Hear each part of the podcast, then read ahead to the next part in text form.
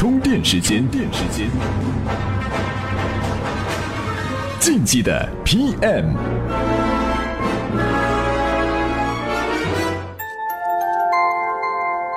干成了才叫事儿，伟大的都是熬出来的。大家好，欢迎收听竞技的 PM。这几天，微信再一次占据了行业热议的榜首。先是一个内测链接的泄露，接着又是一场张小龙首次对外的演讲。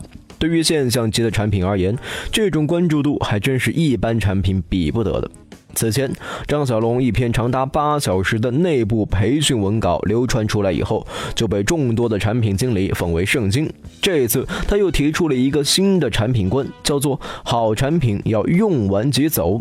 这说法挺难理解的，为什么要让用户用完就走呢？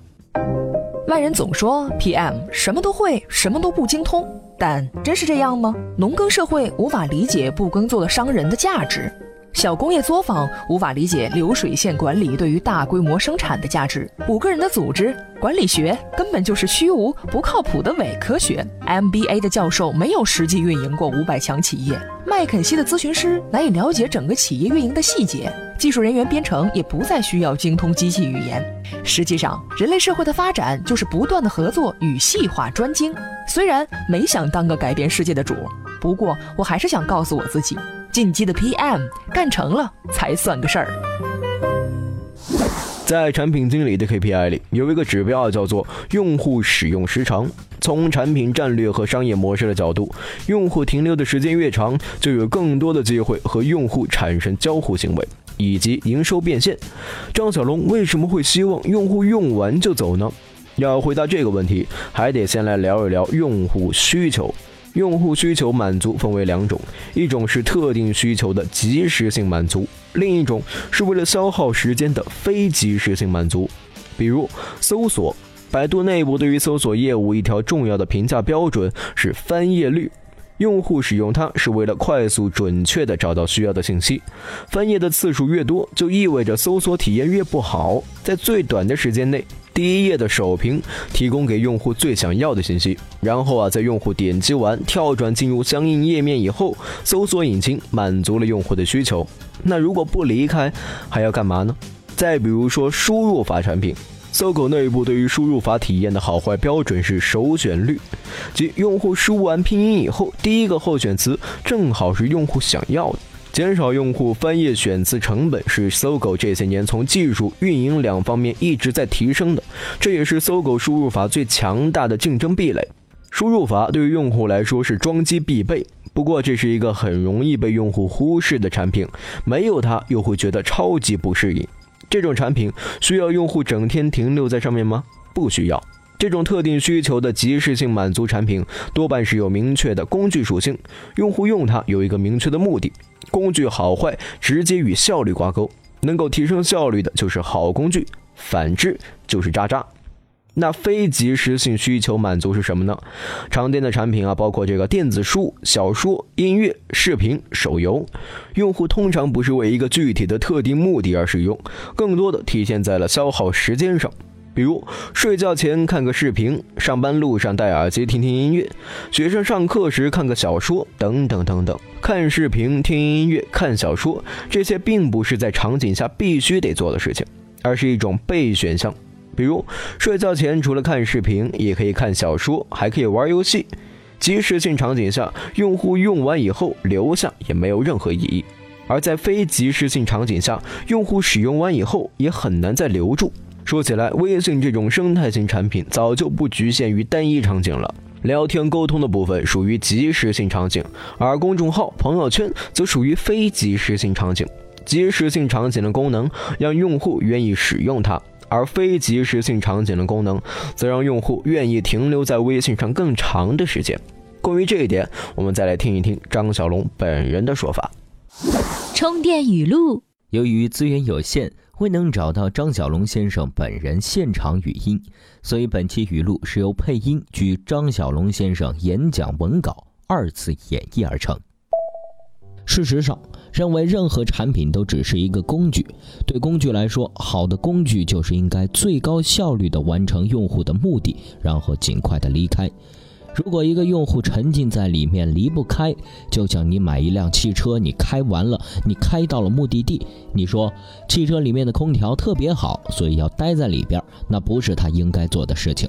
大家基于微信来做一些项目的时候，不妨也多从这个角度思考一下：你做的事情是在帮助用户节约他的时间，提高他的效率，还是说只是想让他在这里不断的消磨时间？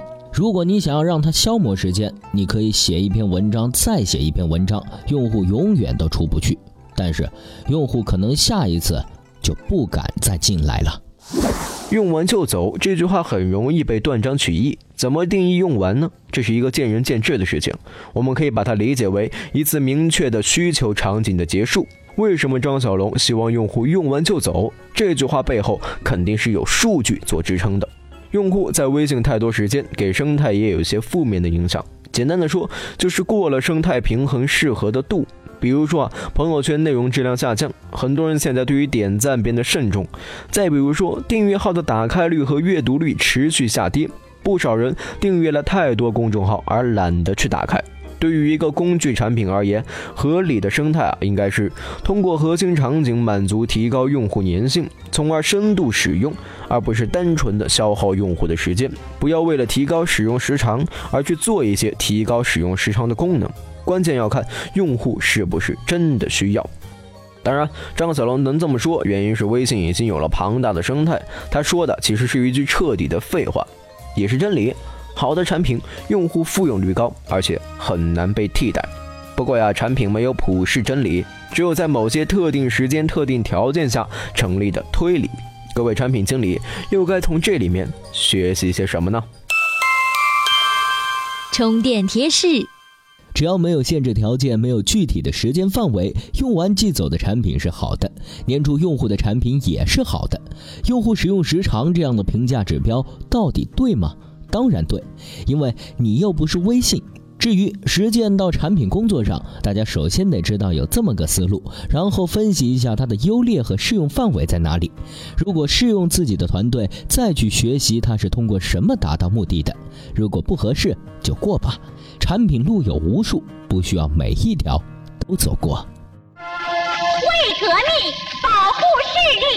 预防近视，眼保健操开始。下面插播一则通知，插播一则紧急通知，插播一则需要讲三遍的紧急通知。充电学院的学员请注意了哈！充电学院的学员请注意了，学生会的社群已经开通，赶紧在微信公众号里点击相应的自定义菜单加入。赶紧在微信公众号里点击相应的自定义菜单加入。插播完毕。好了，除了好产品用完即走的新产品观以外，张小龙还有一些语焉不详的说，微信在开发应用号。今日关键词：充电时间。今日关键词：应用号。在微信大会上，张小龙抛出了应用号的概念，核心意思啊，就是说微信将变成一个内部的 App Store，把一些不太高频的应用嵌入微信提供直接服务，把一些不太高频的应用嵌入微信提供直接服务。消息一出啊，不少圈内人就开始预言了，说啊，不仅百分之八十的 App 会被干掉，就连京东也可能会被干掉。真的会这样吗？您在我们微信公众号“充电时间”里边回复“应用号”这三个字儿，给您看一篇分析文章。感谢百度运营师白棋对内容的授权，大家可以关注他同名微信公众号“白棋”，棋是崎岖的棋。本期节目内容由内马尔企划编辑，Loud News 老彭监制。感谢您的收听，我们下期再会。原力，原力。原力，充电时间激活你体内的商业原力。